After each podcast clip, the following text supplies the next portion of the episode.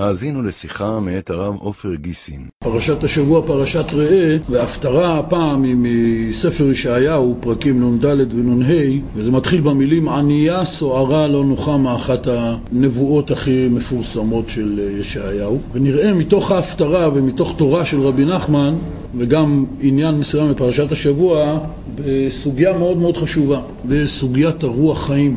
הנביא אומר בתחילת ההפטרה, ענייה סוערה לא נוחמה, הנה אנוכי מרביץ בפוך אבנייך ויסדיתיך בספירים. ושמתי קדקוד שמשותייך ושערייך לאבני אקדח וכל גבולך לאבני חפץ.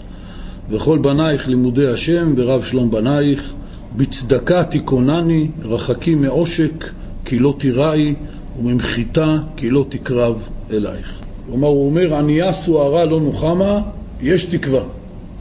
אני עומד לעשות שכל ירושלים שאליה תחזרי, הכל יהיה עשוי מאבנים טובות. מרביץ בפוך וספירים וקדקוד ואבני אקדח ואבני חפץ, זה הכל שמות של יהלומים.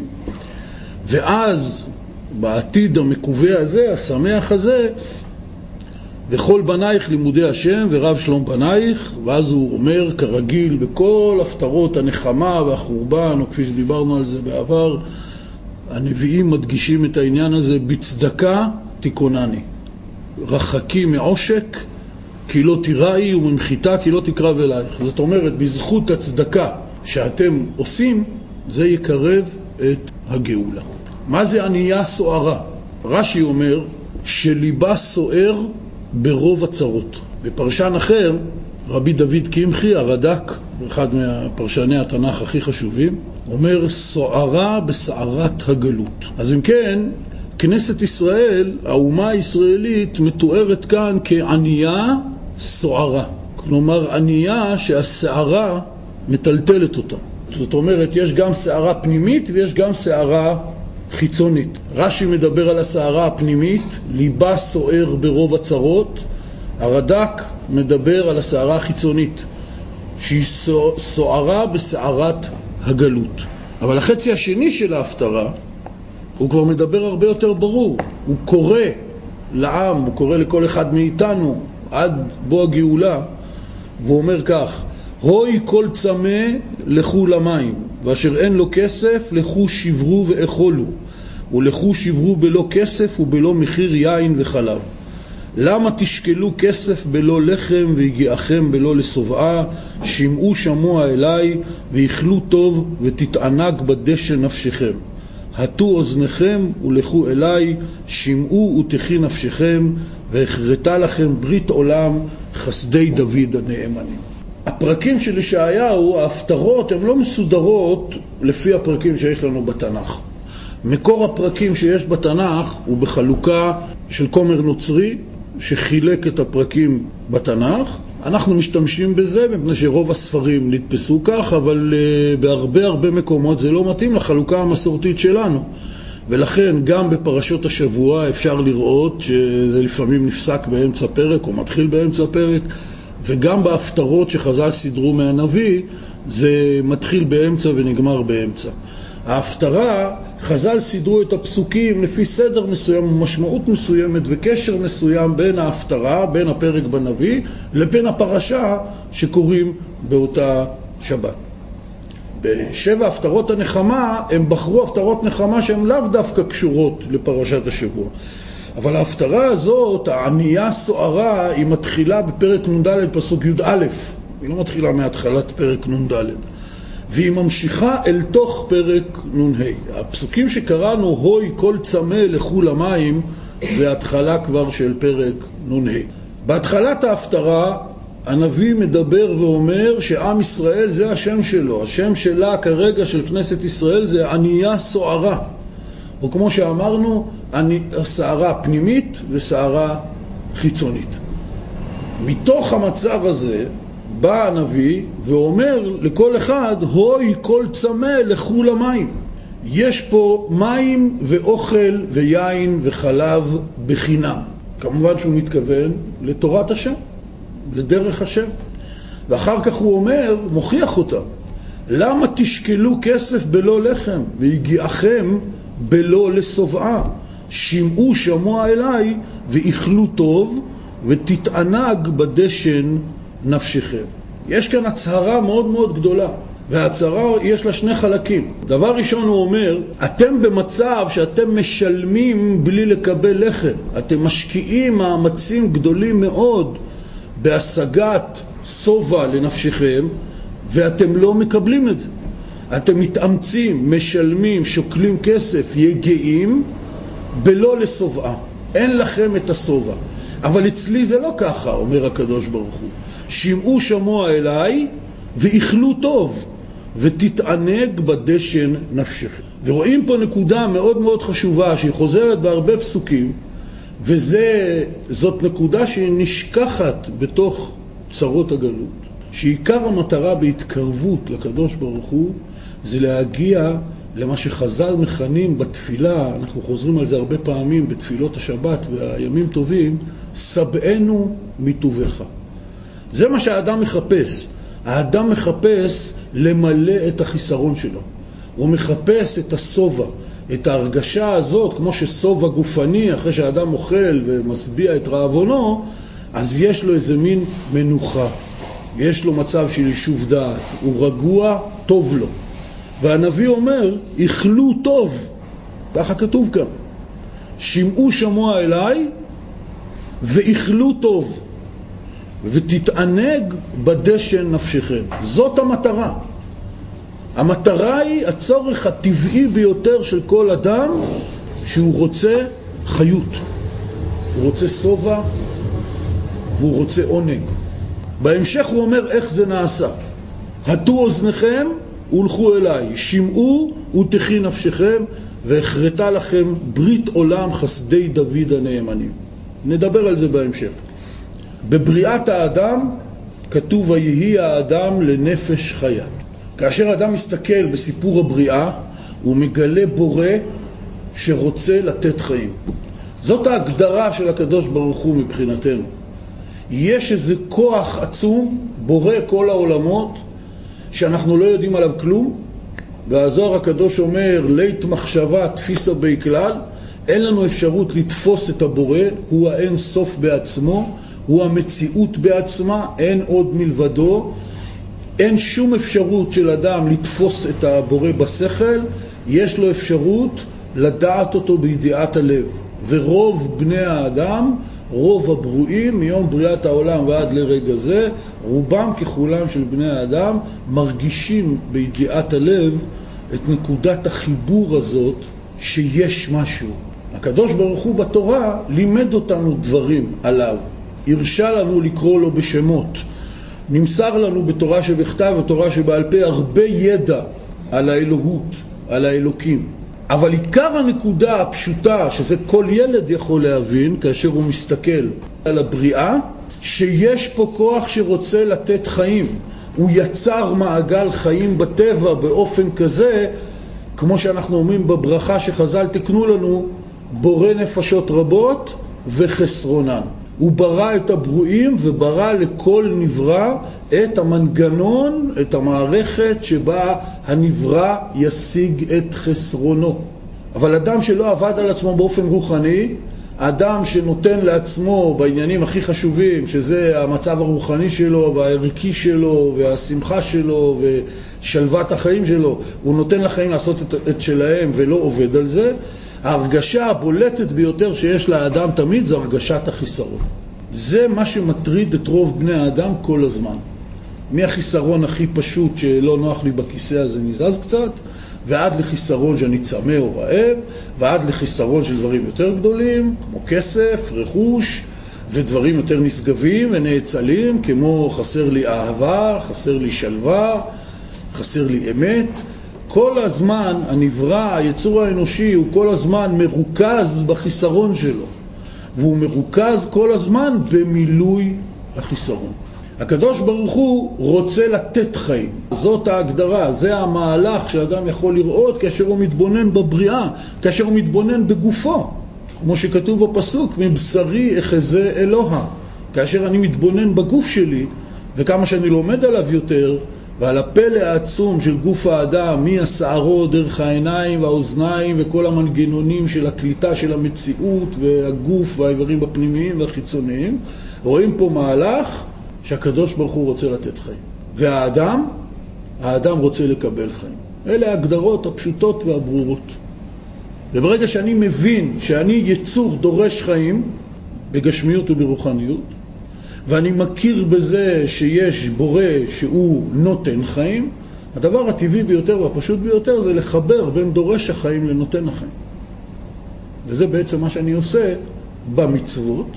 מצווה זה מלשון צוותא, מלשון חיבור, שהרעיון של המצוות זה להתחבר אל האלוקים, כמו שכתוב בפרשת השבוע, פרשת ראה, אחרי השם אלוקיכם תלכו ובו תדבקון. זאת הנקודה, הדבקות בבורא.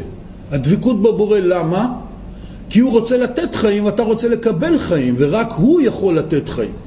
וזה כמו שאומרים במילה אחת, במשפט אחד, כל מה שהיהדות עוסקת בו בכלל. איך אני כדורש חיים מתחבר בנותן החיים. אבל זה לא כל כך פשוט כמובן. זה לא כל כך פשוט כי יש באמצע מצגי ז'אן. ואני הולך לחפש חיים כל הזמן במקומות לא טובים. במה הם לא טובים? כי הם לא מספקים. זה כל הנקודה. כמו שהוא אומר בפסוק. למה תשקלו כסף בלא לחם? אתם משלמים כסף טוב ואתם לא מקבלים את הלחם. והגיעכם בלא לשובעה. אין סיפוק. המצב הזה של חוסר הסיפוק, חוסר השביעה, הוביל רבים רבים מהוגי הדעות ומבני האדם להגיע למסקנה שכנראה אין שובע. אי אפשר להגיע לסיפוק. אנחנו נדונו לחיים של חיסרון. אבל היהדות קוראת תיגר על הנקודה הזאת, זאת אומרת לא בשום אופן. וכפי שמדגישים פעמים רבות, תפסיק לנסות לשנות את המציאות. את המציאות אתה לא יכול לשנות. את מערכת האירועים והמאורעות שבאים עליך במשך ימי חייך, אין לך שום שליטה על האירועים, אבל יש לך שליטה מלאה על הדרך שבה אתה מתמודד עם מערכת האירועים. וכפי שאתה בעצמך יודע, שיש תקופות שבאים עליך אה, דברים קשים, דברים בלתי רצויים. אבל אתה באופן רוחני ונפשי יותר חזק, יותר שלב, יותר בנוי להתמודדות, וזה לא כל כך נורא. ויש זמנים שבהם באים האירועים הקשים ואתה חלש פנימית, ואז באמת נראה סוף העולם.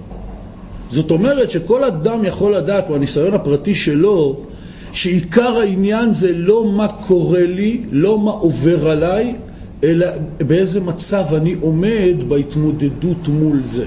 והיהדות אומרת, יש אפשרות להגיע למצב רוחני כזה עליון, של שובע כזה, של המצב שהנביא קורא במילים החביבות והיפות והאמיתיות האלה שהקדוש ברוך הוא אומר לכל יהודי, שמעו שמוע אליי ואיכלו טוב ותתענג בדשן נפשכם.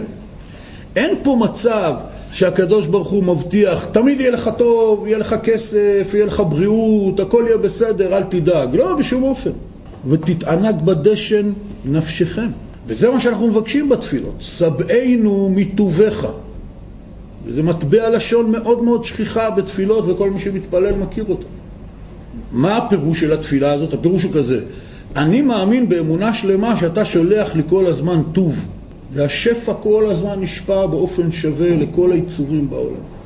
וכפי שרבי נחמן אומר, צריך רק לצייר את האור הזה לטובה. מה פירוש לצייר את האור הזה לטובה? מה שחז"ל קבעו לנו בלשון התפילה, שבענו מטובך. אתה נותן לי טוב, אבל אני לא שבע מזה. מפני שאני כל הזמן עם איזה חיסרון פנימי בפנים, כל הזמן חסר לי משהו.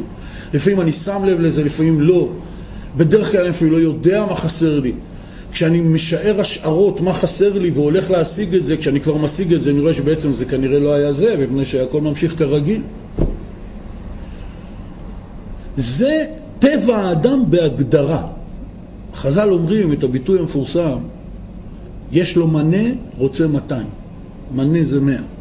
יש לו 100, רוצה 200. בפתגם העממי זה מי שעם המיליון הראשון בא תיאבון למיליון השני. חז"ל אומרים, אין אדם מת וחצי תאוותו בידו. כלומר, אפילו חצי מתאוותו, הוא לא מצליח להשיג. הנקודה הזאת של החיסרון, זה החיסרון של רוח החיים. ולכן הנביא אומר, הטו אוזניכם ולכו אליי, שמעו ותחי נפשכם. ועל זה אנחנו מדברים. אנחנו מדברים על תחיית הנפש. תחיית הנפש באופן כזה שבנפש מוזרקים חיים כאלה, עוצמה כזאת של חיות שממלאה את החיסרון של האדם והוא במצב של מה שהנביא אומר בפסוקים קודם, הנביא ישעיהו, איכלו טוב ותתענג בדשן נפשכם. ובסופו של דבר, כל מעשה שאנחנו עושים, מהתזוזה הקלה ביותר ועד למעשים הגדולים ביותר, המוטיבציה שמניעה אנשים לעשות דברים זה הרצון הזה לקבל חיים. רבי נחמן אומר בליקוטי מוהר"ן בתורה ח', הוא מדבר על שלמות החסרונות. איך משלימים את החיסרון הזה? והוא אומר שמשלימים את זה על ידי הנחה. הוא אומר כך, הנה יקר גנוחי ונוה מאיש הישראלי, גנוחי פירוש גניחה, נוה זה ביטוי תנכי שפירושו הנחה, כי הוא שלמות החסרונות. אומר רבי נחמן, הנחה יהודית זה דבר יקר מאוד. אחד מנכסי צאן הברזל של התרבות היהודית זה המילה אוי. רבי נחמן אומר, הנחה יהודית זה דבר יקר מאוד וחשוב מאוד, כי זה שלמות החסרונות. כי על ידי בחינת הנשימה, שהיא הרוח חיים, נברא העולם. כמו שכתוב בתהילים, וברוח פיו כל צבאם. בתהילים פרק ל"ג אומר דוד המלך שאת צבא השמיים והכוכבים הקדוש ברוך הוא ברא ברוח פיו. וחידוש העולם, כלומר לעתיד, יהיה גם כן בבחינת הרוח, כמו שכתוב בתהילים, תשלח רוחך יבראון ותחדש פני אדמה. כלומר, דוד המלך אומר שבריאת העולם נעשתה ברוח פיו של הקדוש ברוך הוא, וגם התחייה והבריאה וחידוש העולם לעתיד לבוא, יהיה גם כן תשלח רוחך. אומר רבי נחמן, רוח, נשימה, זה לא דבר קטן בכלל. ומה זה הנחה? הנחה זה מצב שאדם פתאום מגביר את נשימת האוויר, נכון? עושה אוי. אז קודם הוא לוקח נשימה יותר עמוקה, ואחרי זה הוא גם מוציא אותה. זה נקרא הנחה. כלומר, מצב של הנחה זה פעולה אינסטינקטיבית שהאדם מושך יותר רוח חיים. אומר רבי נחמן, למה זה כל כך יקר? מפני שהנשימה היא דבר יקר מאוד, רוח החיים, היא בראה את העולם, רוח השם, והיא גם תחדש את העולם. ואומר רבי נחמן, והוא גם כן חיות האדם, כי חיות האדם הוא הנשימה, כמו שכתוב בבריאת האדם, ויפח באפיו נשמת חיים. וכתיב, כל אשר נשמת רוח חיים באפיו. וכמו שאמרו חכמים, בפתגם כזה, אם תחסר הנשימה, תחסר החיים. נמצא כי עיקר חיות כל הדברים הוא בבחינת רוח. וכשיש חיסרון באיזה דבר, עיקר החיסרון הוא בבחינת החיות של אותו הדבר, שהוא בבחינת הרוח חיים של אותו הדבר, באשר הרוח הוא המקיים הדבר. והנחה הוא עריכת הנשימה, הוא בבחינת ערך אפיים. ועל כן שמתענח על חיסרון, הוא מעריך את רוחו, הוא ממשיך רוח החיים לחיסרון. כי עיקר החיסרון הוא הסתלקות הרוח חיים, ועל כן על ידי ההנחה משלים את החיסרון. הכותרת, החזקה, רבי נחמן אומר, בוא אני אגלה לך מה הבעיה שלך בחיים. בוא אני אגלה לך למה אתה תקוע. אתה תקוע כי בכל דבר שאתה עושה יש חיסרון. מה החיסרון? חיות. אתה אוכל בלי התפעלות, בלי חיות. אתה מדבר עם בני אדם בלי חיות, בלי התפעלות. את הדברים השגרתיים, את המטלות הכבדות בחיים, בוודאי שאתה עושה בלי חיות, אבל הבעיה שלך שגם את הדברים החשובים שאתה כן נהנה מהם, אתה עושה בלי חיות. אנחנו חיים בדור שכמה שאתה יותר ציני וחסום, אז זה יותר קול. ואצל הילדים, לפחות אצל הילדים שלי, אני יודע, אצל כל הילדים והחברים שלהם, יש ביטוי כזה שנקרא מתלהב. זו מילה כאילו שלילית. כאילו, מה אני אתה מתלהב? מה אתה מתלהב? כי אתה צריך להיות cool. מתלהב זה להבה, זה אש, cool באנגלית, פירושו קר, נכון? אז צריך להיות cool. ועושים דברים בלי לב.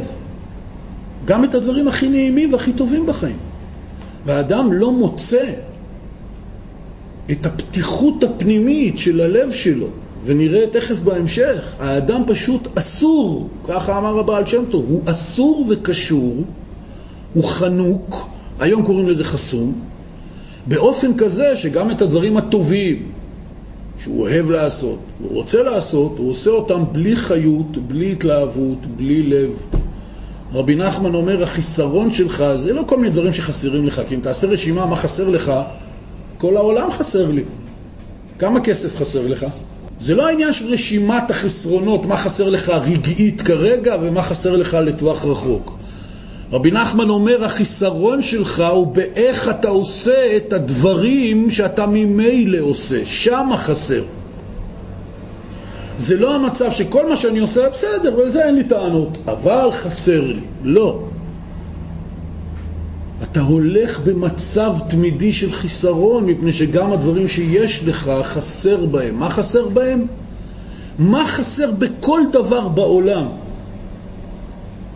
שהעיקר חסר מן הספר? רוח חיים, חיות. וממילא יוצא וזה כבר אנחנו יכולים לרשום לעצמנו, כמו שאומרים, על המקום, בתור עצה טובה שרבי נחמן אומר. תלמד להתענח על החיסרון באופן כזה שתתחיל למשוך לעצמך רוח חיים. קח את הדברים הקבועים והרגילים שאתה עושה, מקריא סיפור לילד שלך, יושב מדבר עם אשתך, מרים טלפון לחבר, מה נשמע, מה קורה, דברים הכי אלמנטריים. חסר בזה רוח חיים וחיות. ובדברים הקטנים ביותר, והפשוטים ביותר, והטריוויאליים ביותר שהאדם עושה, אפשר לשאוב רוח חיים שתמלא את כל הנשמה ואת כל הנפש ואת כל הגוף וזאת דרך האנשים הרוחניים בכל התרבויות הרוחניות בעולם שהם תמיד הסתפקו במועט וידעו למצות מהדברים הקטנים ביותר, מהסתכלות על עלה או משתיית כוס מים, חיות, מה שאנחנו לא מצריכים, באוסף אדיר של הנאות ובילויים ונסיעות וחוויות, ואנחנו לא מוצאים את הרגשת החיות האנושית, ויפח באפו נשמת חיים, שהם ידעו להוציא משתיית כוס מים. וממילא יוצא שהרדיפה האינסופית שלנו אחרי ריגושים וחוויות רגשיים וגשמיים זה בא מתוך תחושת חיסרון שהיא אף פעם לא מסופקת. ולכן הבעיה זה לא לאסוף עוד ועוד ריגושים, חוויות, רכוש, טיולים, נסיעות, זה לא הנקודה בכלל. הנקודה למצוא את הנופש במקום לצאת לנופש, לכל הארצות בעולם, וכל האטרקציות בעולם, והייתי בכל המקומות, והייתי בהכל, נו, וכלום. הנופש האמיתי זה להנפיש את הנפש. להנפיש במובן שהיום משתמשים במילה אנימציה. להחיות את הנפש. להבין שנקודת החיסרון, אומר רבי נחמן, בכל דבר זה חסרון החיות. ולכן קח את הדברים שזמינים לפניך, שאתה עוסק בהם ביום יום, ותתחיל לראות איפה חסרה החיות במה שאני עושה. וצריך להפסיק, רוח חיים. זאת ההנחה. מה זאת הנחה? הנחה זה אני מכיר בזה שאני, רגע, נגמר לי האוויר, ואז אני לוקח נשימה עמוקה. כלומר, אני מושך רוח חיים. זאת הנחה. אבל, שואל רבי נחמן, מאין מקבלים הרוח חיים? הרוח חיים האמיתית. דע שעיקר הרוח חיים מקבלים מהצדיק והרב שבדור, כי עיקר רוח החיים הוא בתורה. כמו שכתוב בבראשית, ורוח אלוקים מרחפת על פני המים היא התורה, והצדיקים דבקים בתורה, ועל כן עיקר הרוח חיים הוא אצלם. וכשמקשר להצדיק והרב שבדור, כשהוא מתענח, ממשיך רוח חיים מהצדיק שבדור, שהוא דבוק בתורה, אשר שם הרוח. וזהו שנקרא הצדיק, איש אשר רוח בו. כמו שרש"י מפרש, שיודע להלוך נגד רוחו של כל אחד ואחד. כי הצדיק ממשיך ומשלים הרוח חיים של כל אחד ואחד כנ"ל. כשדיברנו על מנהיגות, דיברנו על הפסוק הזה. שמשה רבנו מבקש מהקדוש ברוך הוא שלאחר מותו, כי הוא אומר לו שהוא עומד למות והוא לא יכניס את עם ישראל לארץ ישראל, משה מבקש מהקדוש ברוך הוא, יפקד השם אלוהי הרוחות איש על העדה, איש אשר רוח בו. מפרש רש"י על פי חז"ל, מה הפירוש אשר רוח בו? הרעיון הוא מאוד פשוט. הדרך של בני אדם, שהם כולם חסרים רוח חיים, והם יכולים לקבל רוח חיים מהתורה, מפני שהתורה היא-היא הכלי, כלי ההנשמה, נקרא לזה. ערכת ההחייאה שבורא כל העולם שרוצה לתת חיים, הכין למין האנושי שרוצה לקבל חיים. זאת התורה. אבל איך אני יכול לקבל מהתורה רוח חיים? כאשר אני מסתכל בתורה, כשהיא כתובה על קלף בדיו שחור, או מודפסת בספר, אני לא מקבל ממנה רוח חיים. יכול להיות אדם שלומד תורה במשך כל ימי חייו, וגם הוא עדיין חסר רוח חיים, והוא מתפלל ולומד וחי. כמו כל אדם אחר, וחסרה לו רוח חיים.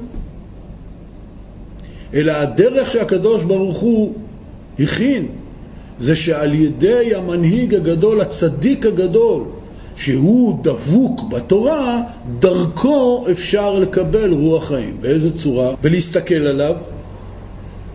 יש בפרשת כי תישא מתואר שם מצוות מחצית השקל, ויש שם מצב שכל בני ישראל עוברים לפני משה ואהרון, והרמב"ן מגדולי מפרשי התורה אומר, עצם זה שהם רק באו ועמדו מולו, קיבלו רוח חיים.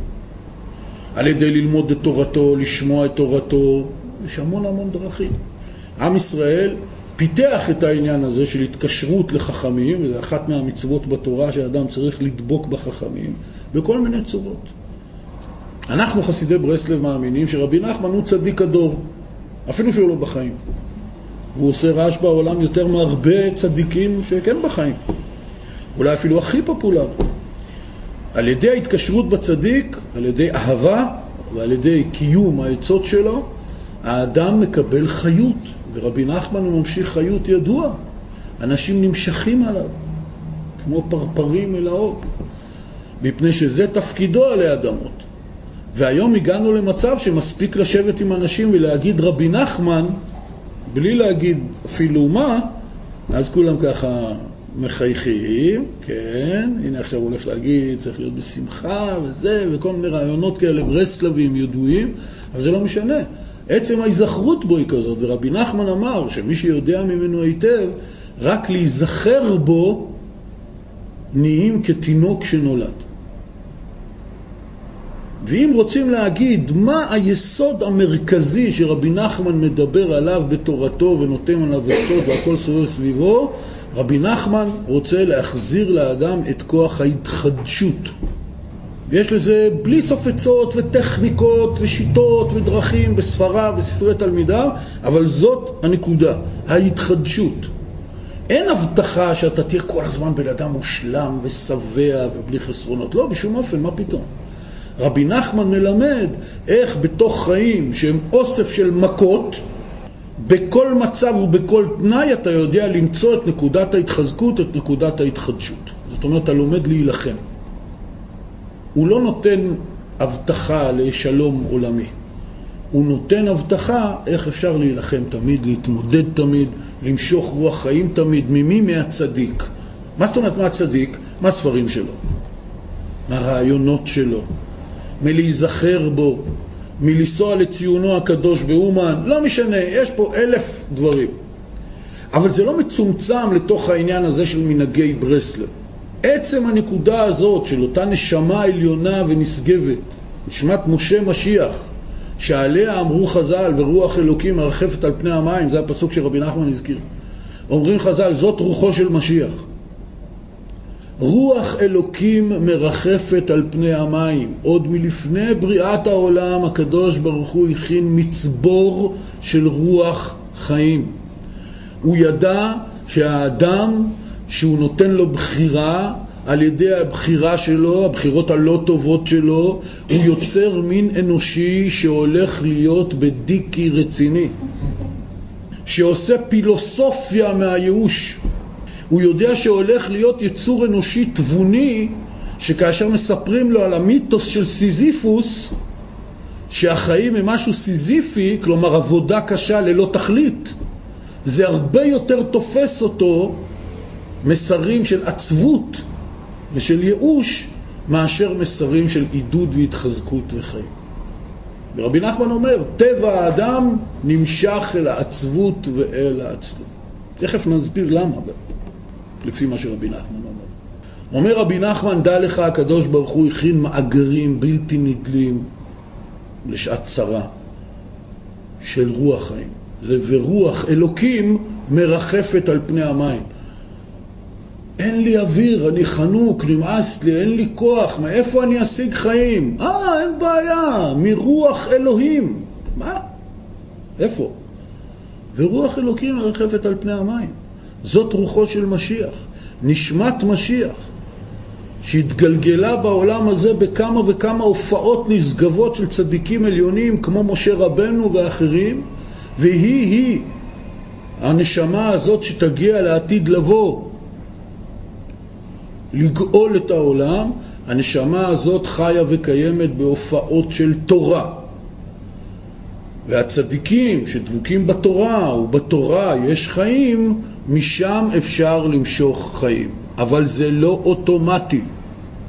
זה לא איזה מין הבטחה. בוא, אל תדאג, תלמד תורה, תשמור מצוות, הכל יהיה בסדר, איך הרוח חיים. מה פתאום? הפוך לגמרי. כתוב בתורה, ושמתם את דבריי אלה על לבבכם. אומרים חז"ל, ושמתם, אל תקרא ושמתם בסין, אלא ושם בסמך.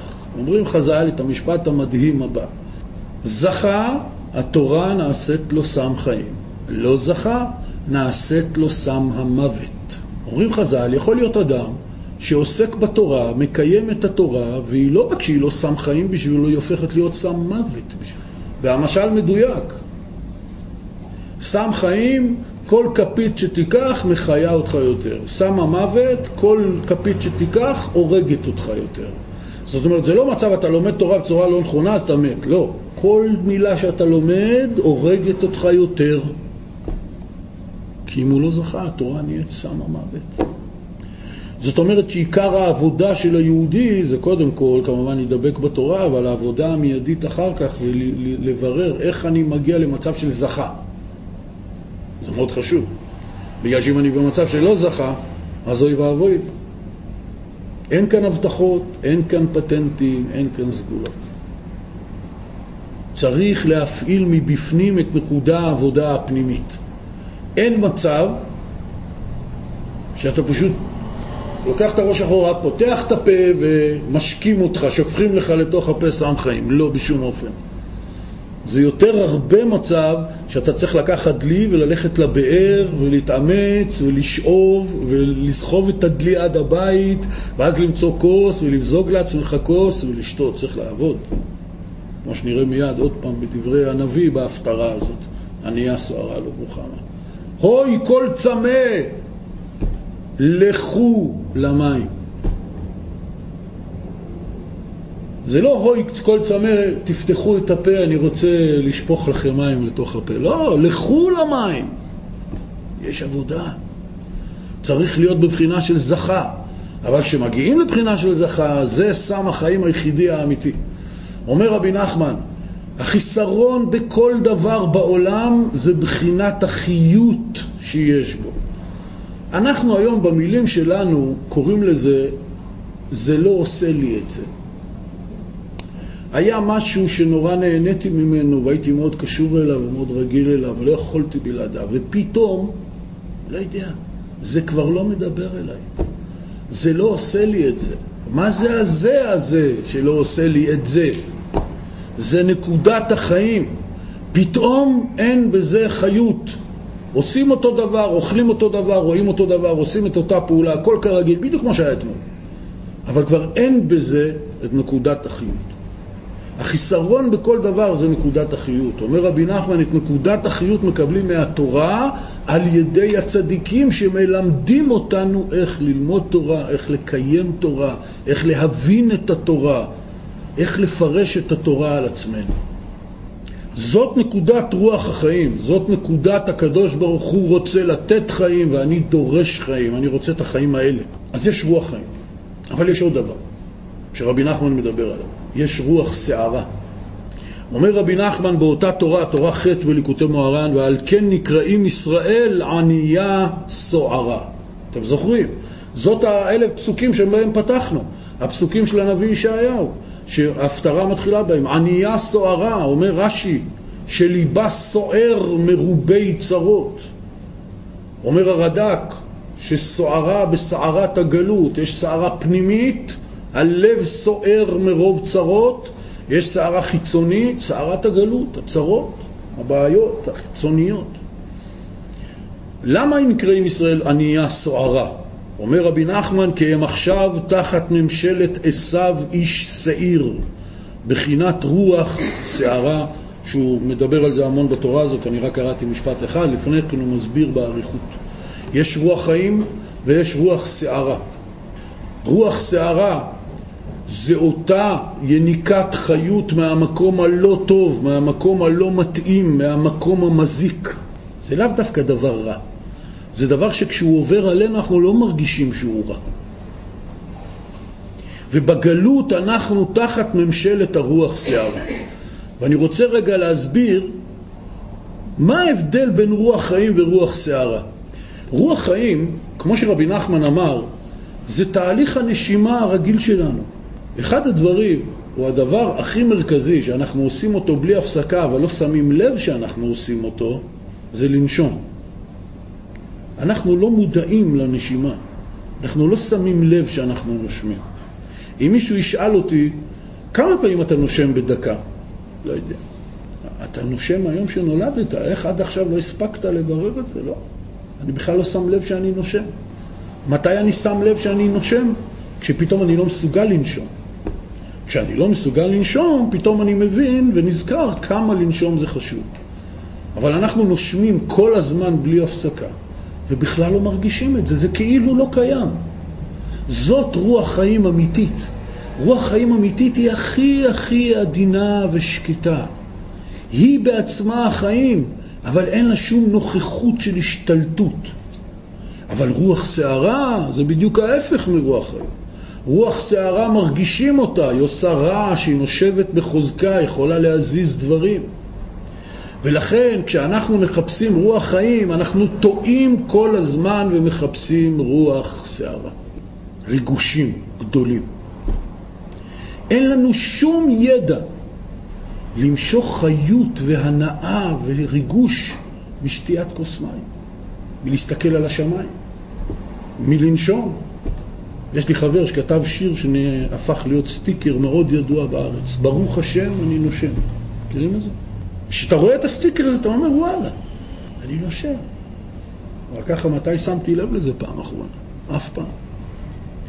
רוח חיים אמיתית היא שקטה עד בלתי נוכחת, אבל היא הנוכחות הכי חזקה שיש. מתי אתה יודע את זה? כשחונקים אותך. כשחונקים אותך אתה פתאום מבין כמה הנשימה חסרה לך. כך זה גם ברוחניות. כאשר אתה חנוק, אתה מבין עד כמה חסרה לך הנשימה הרוחנית. אבל כשהיא קיימת, כאילו כלום. שקט, עדין, מחיה, אבל לא קיים. זה כמו תהליך הגדילה, גם של הגוף שלנו, גם של הצומח ושל החי על פני כדור הארץ. אתם יודעים בסרטי טבע שרוצים להראות איך פרחים פורחים או פרפר יוצא מגולם, אז מצלמים את זה במשך שבועות או חודשים, ואחרי זה מריצים את זה במהירות מאוד מאוד גדולה, ואז אתה רואה את ההתרחשות. אבל אם אתה יושב, אפילו אם תשב ותסתכל על פרח במשך שבוע שלם בלי הפסקה, אתה לא תראה את זה. כי הכל כל כך שקט ולא דרמטי ולא עושה רעש וצלצולים. זה ההבדל בין רוח שערה לרוח חיים. התורה נותנת לאדם חיים של רוח חיים. בעולם הזה היום, שאנחנו תחת ממשלת עשיו איש שעיר, אומר רבי נחמן, שפירושו שאנחנו בגלות רומא, על פי דעת חז"ל, שעוד לא נגמרה, היא הגלות הרביעית שאנחנו עדיין נמצאים בה כבר תקופה ארוכה מאוד. הכל בנוי אך ורק על רוח שערה. בעיקר כמובן בתרבות המערבית. הכל צריך להיות בגדול, בענק. כשאנחנו רוצים לתת איזה ליווי מוזיקלי של איזה רגע דרמטי, אז זה טה-דה-דם, כן? זה... והכל צריך לסחוף אותי ולהסעיר אותי ולרגש אותי. אז כשהמציאו את כל האמצעים לזה, אז הכל היה חדש ומדהים ומגניב ומדליק והכל. אבל היום ילדים בני שבע כבר משועממים, ההורים באים אומרים לו בוא, בוא תראה מה הבאתי לך. מסתכל, נו, מה עוד? הוא ראה הכל, הוא שמע הכל, הוא חווה הכל, אין לזה סוף. הרוח שערה הזאת מושכת אותנו, לכן הרבה אנשים, כאשר הם באים להתקרב לרוחניות, ביהדות או במקומות אחרים, הם מחפשים גם שם את הרוח שערה. ובהתחלה הכל חדש, הכל מדהים, הכל מיוחד, אז יש איזה אפקט כזה, כן? של רוח שערה, של פשש, תראה מה זה.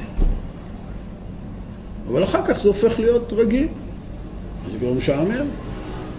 גם לנשום זה משעמם, זה כל כך משעמם שאנחנו אפילו לא שמים לב שאנחנו עושים את זה.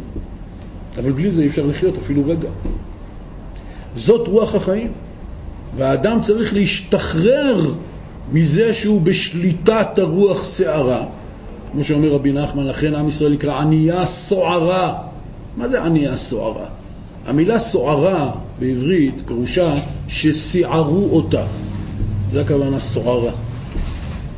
היא עברה שערות קשות, הענייה הזאת. ענייה במובן של חסר לי. בפרשת השבוע, פרשת ראה, עוד מעט נדבר על זה קצת. התורה חוזרת כמה פעמים על העניין של חשיבות לתת צדקה לעניים.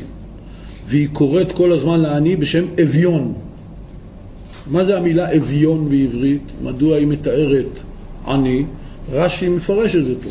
זה מלשון תאב, תא"ב, רוצה, מתאווה, חסר לו, זה פירוש אביון.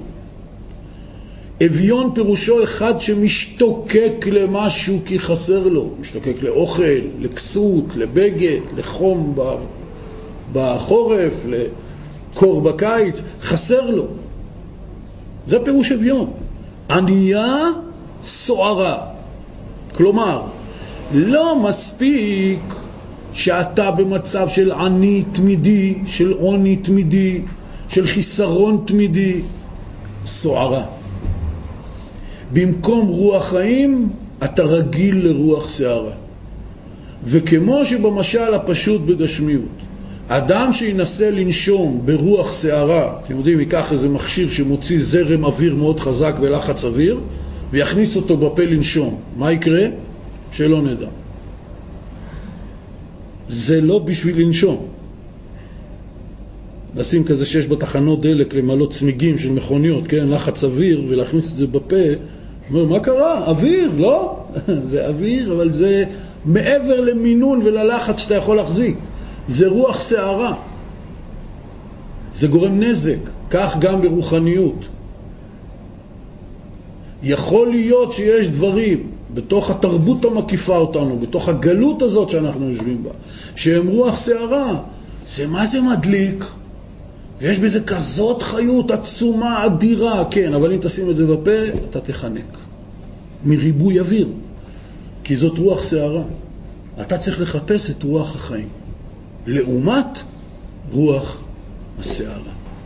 וזה מה שאומר הנביא פה, בהפטרה, הנביא ישעיהו. הוי כל צמא, לכו למים.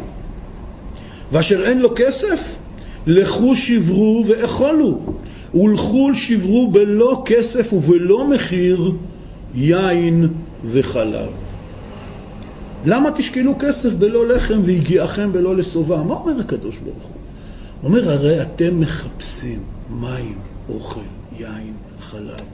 אתם מחפשים חיות. אתם רעבים וצמאים. אדם שלא מכיר ברעבון ובצמאון הפנימי שלו, הנפשי, הרוחני, אז אין מה לדבר איתו. וכל הצדיקים וכל הנביאים מדברים רק עם מי שלפחות מבין שהוא רעב וצמא. רק הוא לא יודע עדיין איפה אפשר לשבור אוכל, להשיג מים. הקדוש ברוך הוא אומר, אתם טועים. אתם כל הזמן הולכים ומשלמים. אתם משלמים כסף ולא מקבלים לחם. אתם יגעים. אצלי הכל בחינם, אומר הקדוש ברוך הוא. לכו שברו בלא כסף ובלא מחיר. מה כן חייבים לעשות? לכו. לכו למים, לכו שברו ואכולו, לכו שברו בלא כסף. אתם צריכים לעשות את הצעד, אתם צריכים לקום ולבוא אליי. אני לא מבקש כסף, לא מבקש מחיר, לא מבקש שום דבר. אבל אני צריך שאתה תקום מהכיסא שלך ותצעד לכיווני. בלי זה, מצטער. ואז הוא אומר את הפסוק הזה, הטו אוזניכם ולכו אליי. שני דברים יש כאן. הטו אוזניכם. לפני כן הוא אמר, שמעו שמוע אליי ואיכלו טוב. תשמעו לי. הוא אמר, אה, אוקיי, אין בעיה. אומר לו, הטו אוזניכם. להטות את האוזן זה כמו שעושים ככה עם היד בשביל לשמוע יותר טוב. אני בא להאזין לך. הטו אוזן. אתה צריך לעשות את פעולת ההטיה לכיווני. ולכו אליי. הטיית אוזן, הקשבה והליכה לכיווני. זה לא בא לבד. לקדוש ברוך הוא יש חוזה עם הדומם והצומח והחי. הוא מחיה אותם ללא תנאי. אבל האדם הוא נתן בחירה. ולכן האדם צריך לעשות מעשה. וכמו שכתוב בבריאת העולם, אשר ברא אלוקים לעשות. ומובא אצל חז"ל ששאלו מה פירוש המילה הזאת לעשות? זו מילה מיותרת, אשר ברא ועשה אלוקים, נקודה. זה בא לסכם את כל מעשה בראשית. מה זאת אומרת שברא אלוקים לעשות? כאילו זה, זה מטרת הבריאה זה לעשות. אמרו חז"ל, כן, נכון. כל הבריאה נבראה כדי שהאדם ישלים את מעשה האלוקים. אשר ברא אלוקים לעשות. לעשות מה? לעשות את העולם יותר טוב. זאת, זה התפקיד שלך ברוחניות. בינך לבין עצמך, בינך לבין זולתך, ועד כמה שאתה יכול להשפיע במעגלים הכי רחבים שאתה יכול להשפיע. לעשות את העולם יותר טוב, להשליט בעולם צדקה ומשפט וחסד. זה מה שהקדוש ברוך הוא רוצה שיהיה בעולמו. נו, אז למה הוא לא עושה את זה? כי הוא מינה אותנו לעשות את זה. וזה מה שהנביא אומר בהפטרה של פרשת השבוע לכנסת ישראל. בצדקה תיכונני. מה זה תיכונני? זה העניין המכונן שלך. את רוצה להיבנות, לעמוד על הרגליים, לקבל את הקומה היציבה והזקופה שהיא מה שאת באמת, בצדקה. רחקי מעושק. זה הנקודה. לעשות את העולם יותר טוב. וזה תפקיד האדם. להשלים את העולם. ולכן הקדוש ברוך הוא לא חייב לנו כלום. הטו אוזניכם ולכו אליי. אתה צריך להטות אליי אוזן, אתה צריך לקום וללכת אליי. ואז כשתבוא אליי בטענות, קודם כל תעשה לעצמך חשבון נפש. איך אני בעניין של הטו אוזניכם? מה מצבי כרגע? איך אני בעניין של לכו אליי? כי יש כאלה שכאילו הולכים, השאלה לאן אתה פוזל. ימינה, שמאלה, אחורה. לאן אני הולך? מה המגמה שלי? לכו אליי, אומר הקדוש ברוך הוא. שמעו ותחי נפשכם. יש גם עניין מאוד מאוד מעניין בפסוק. הטו אוזניכם ולכו אליי, שמעו ותחי נפשכם. יש כאן הקבלה.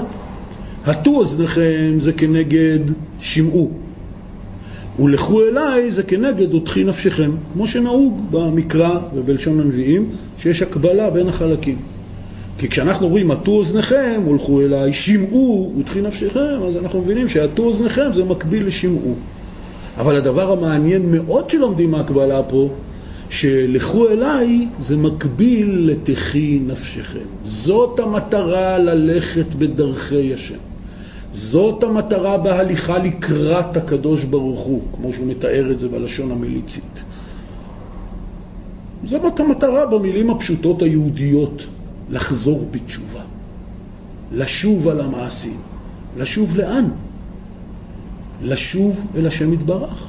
כמו שהקדוש ברוך הוא אומר, פסוק ידוע ומפורסם, שובו אליי ואשובה עליכם.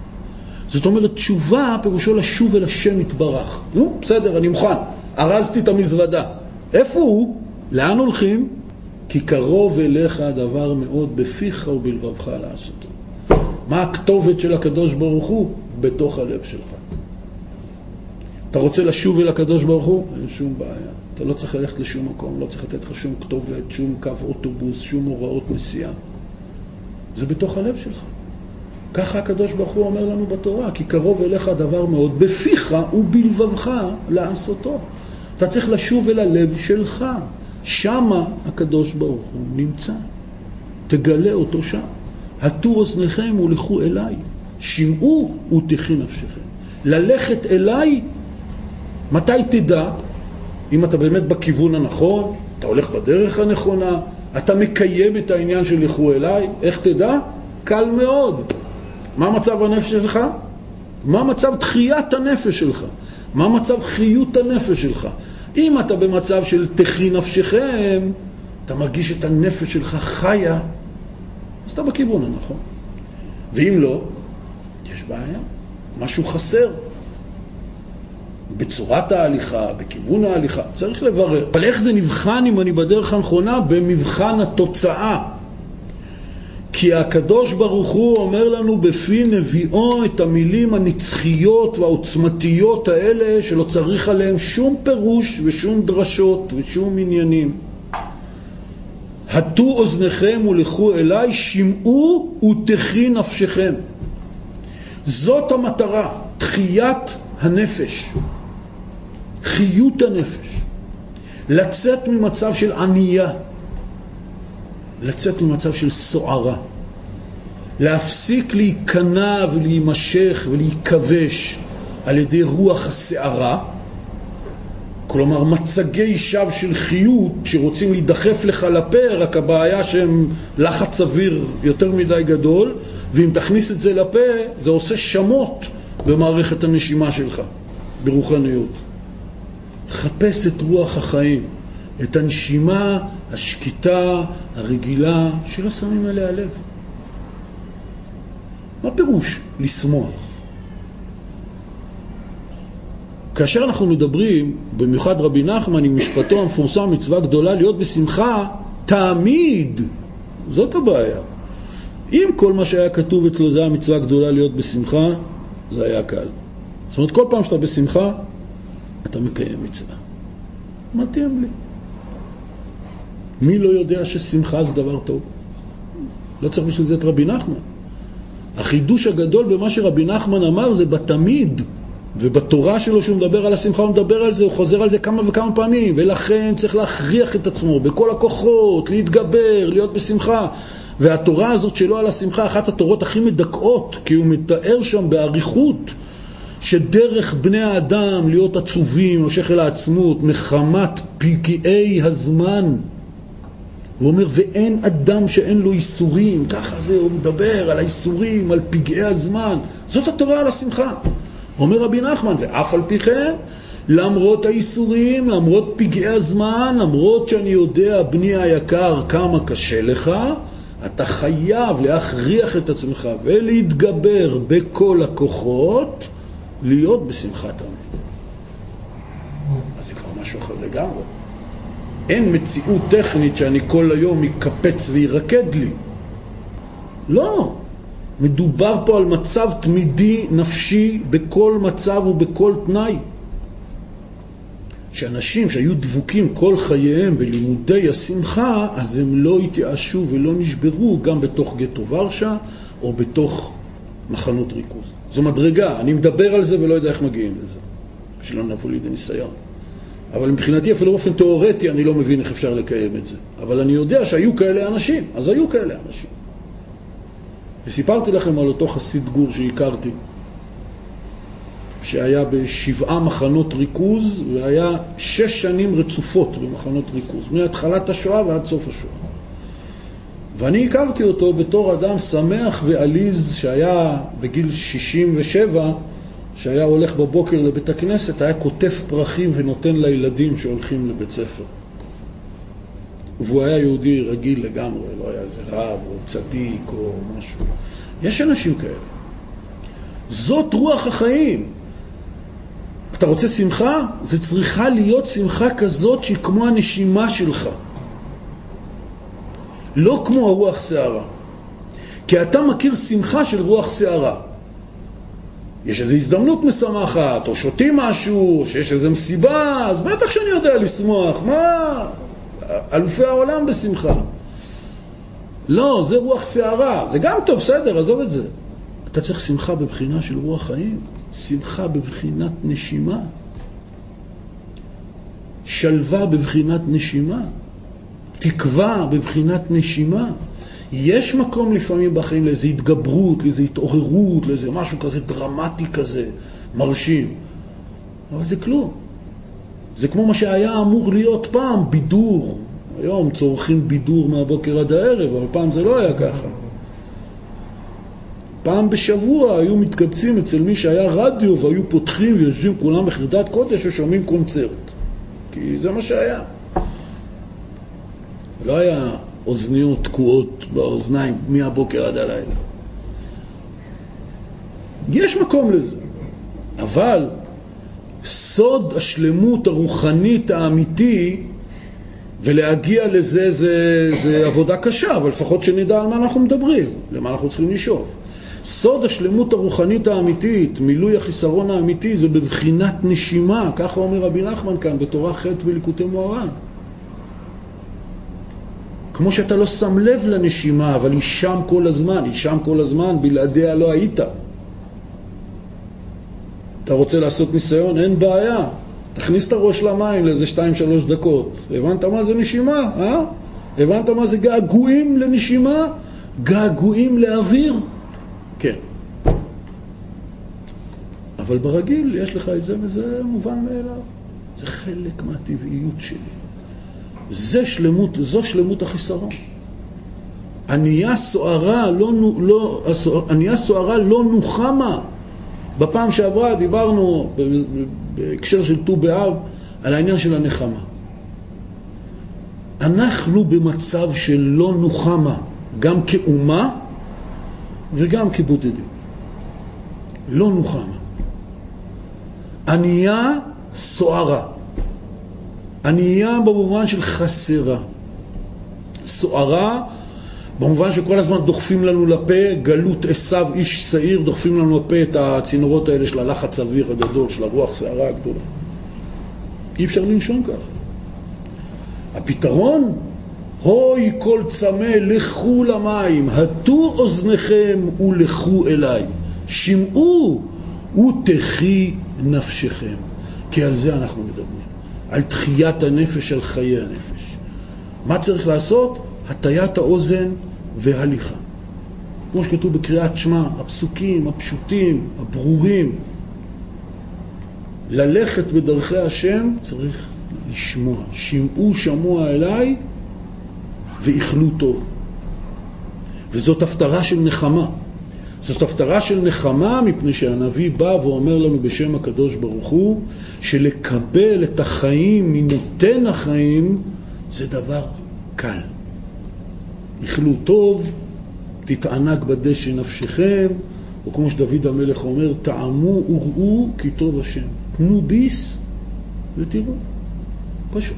רבי נחמן אומר בתורה ד' שלצאת מהמצב הזה, של הקשר הזה, של החניקה הזאת, של החסימה הזאת, לקבל חיים, הסגולה לזה, ופה זה במובן של פטנט, סגולה, זה לתת צדקה.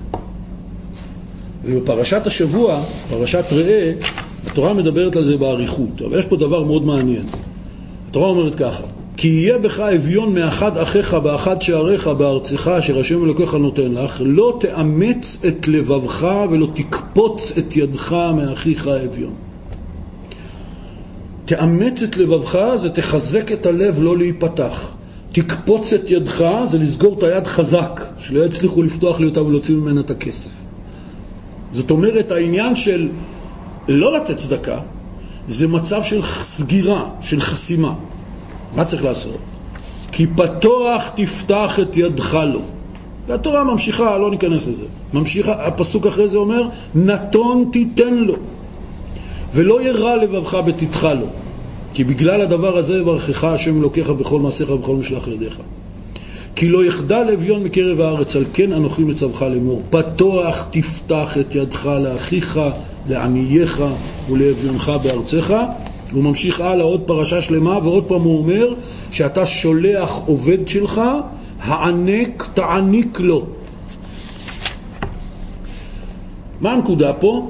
הנקודה, אומרים חז"ל במדרש תנחומה, כתוב בפסוק בספר משלי, בזמר הנפלא ששלמה המלך חיבר אשת חיל, בין השאר אומר שם ככה, לא תירא לביתה משלג כי כל ביתה לבוש שנים. פירוש הפסוק, היא לא יראה שיורד שלג, שבני הבית יהיה להם קר, בגלל שהיא הכינה להם בגדים מאוד טובים לחורף. חז"ל דורשים, כל ביתה לבוש שנים, שנים זה כנראה משול שני, משול בגדים בצבע, אומרת, אומרים חז"ל כך, אל תקרא שנים אלא שניים.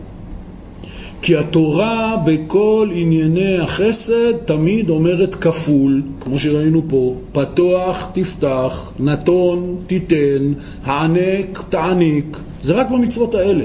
בהמשך יש גם עשר תעשר, הכל כפול.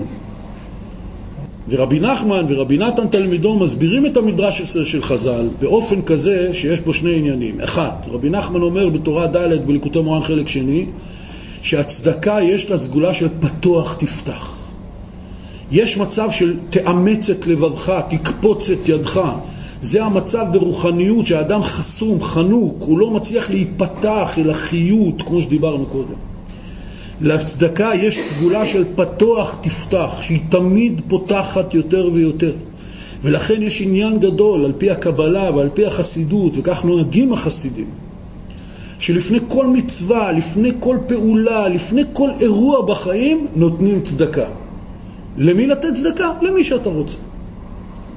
אתה גם לא חייב להחליט מראש, תשים לעצמך איזה קופה בבית, שפעם בשנה תחליט למי אתה נותן את הצדקה הזאת. כמה צדקה לתת? זה ממש לא משנה. זה מספיק פרוטה. פרוטה על פי ההלכה, יש לה איזשהו שואב, זה לא משנה. תשים עשר אגורות. שים עשר אגורות באיזה קופסה. לתת צדקה זה סגולה לפתוח את הפתחים שנסגרו, ככה אומר רבי נחמן. ורבי נתן תלמידו אומר שמהכפילות הזאת של נתון תיתן, פתוח תפתח, לומדים את סוד העקשנות.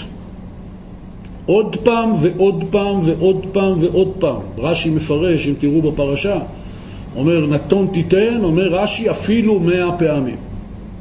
אין מושג כזה, אתה אומר, אבל נתתי כבר. תרמתי במשרד, כן, מכירים?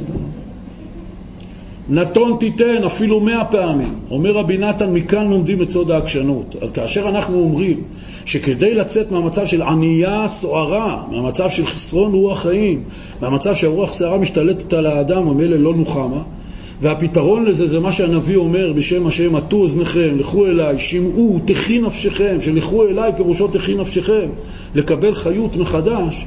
או כמו שרבי נחמן אומר, שעיקר העניין בכל דבר, עיקר החיסרון, זה רוח החיים והחיות, אז אתה אומר, אוקיי, אבל איך פותחים? אז כאן יש סגולה, צדקה וחסד. וזה גם מתקשר בהפטרה לפסוק שקראנו, בצדקה תיכונני. אני רוצה להקים את עצמי, לכונן את עצמי מחדש. איך? בצדקה. כי על ידי פעולה של צדקה וחסד, של נתון תיתן, פתוח תפתח, הענק תעניק, על ידי זה אתה פותח את הפתחים שנסגרו באופן סגולי, כי מה הקשר? איך על ידי זה שאני נותן שקל למישהו שצריך, זה משנה לי משהו בלב? לא יודע, אבל איך אומרים תנסה, מה אתה יכול להפסיד?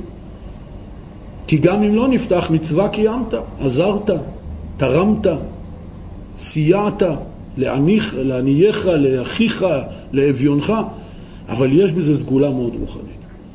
וממילא לומדים מזה עוד לקח, שאל תתייאש אף פעם.